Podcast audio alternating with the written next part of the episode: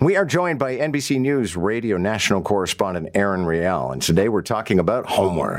Down with homework? Don't look at it, children. The shirt makes a good point. I'm with the shirt. Homework rots. Down with homework! Down with homework! All right, well, maybe The Simpsons are once again predicting the future. Uh, Erin Real is here to talk about a movement to end homework. Good morning, Erin.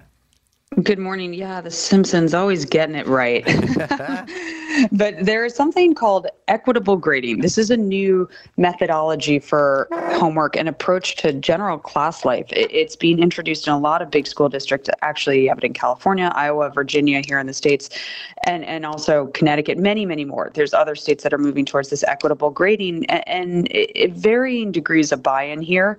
But what it's doing, it's this approach that makes grades more accurate reflection of students' progress. That's what the proponents say. And it, it says that it gives opportunities to all learners.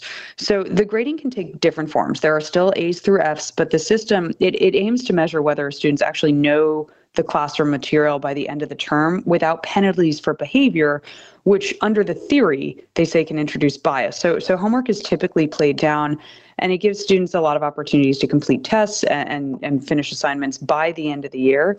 So proponents, they say that it benefits students with, with after school responsibilities, jobs, caring for siblings, learning disabilities. And, and traditional grading methods, they tend to favor folks with stable home lives and more hands-on parents. So again, it's not that there's no grades, it's that they're looking at other types of assessments weighted between 20 and 30 percent. Um, the the homework, the, the formative assessments if they're participating in class, and then the rest is weighted on on these in-class opportunities. But the downside here is that you're relying on children to have kind of intrinsic motivation which is not necessarily true for the age group. And if you go to a job in real life, you really can't pick and choose what tasks you want to do and only quote do the big ones. That's that's not how it works. You have to do the mundane stuff too. So uh, it'll be interesting to see how well this works out. But I, I it, it does make it quote unquote more equitable. But a lot of teachers say that you're getting assignments way past when they were assigned, and it, it it's just very difficult to manage. Erin, thank you so much. Good to have you. Thank you. Erin Real, NBC News national radio correspondent.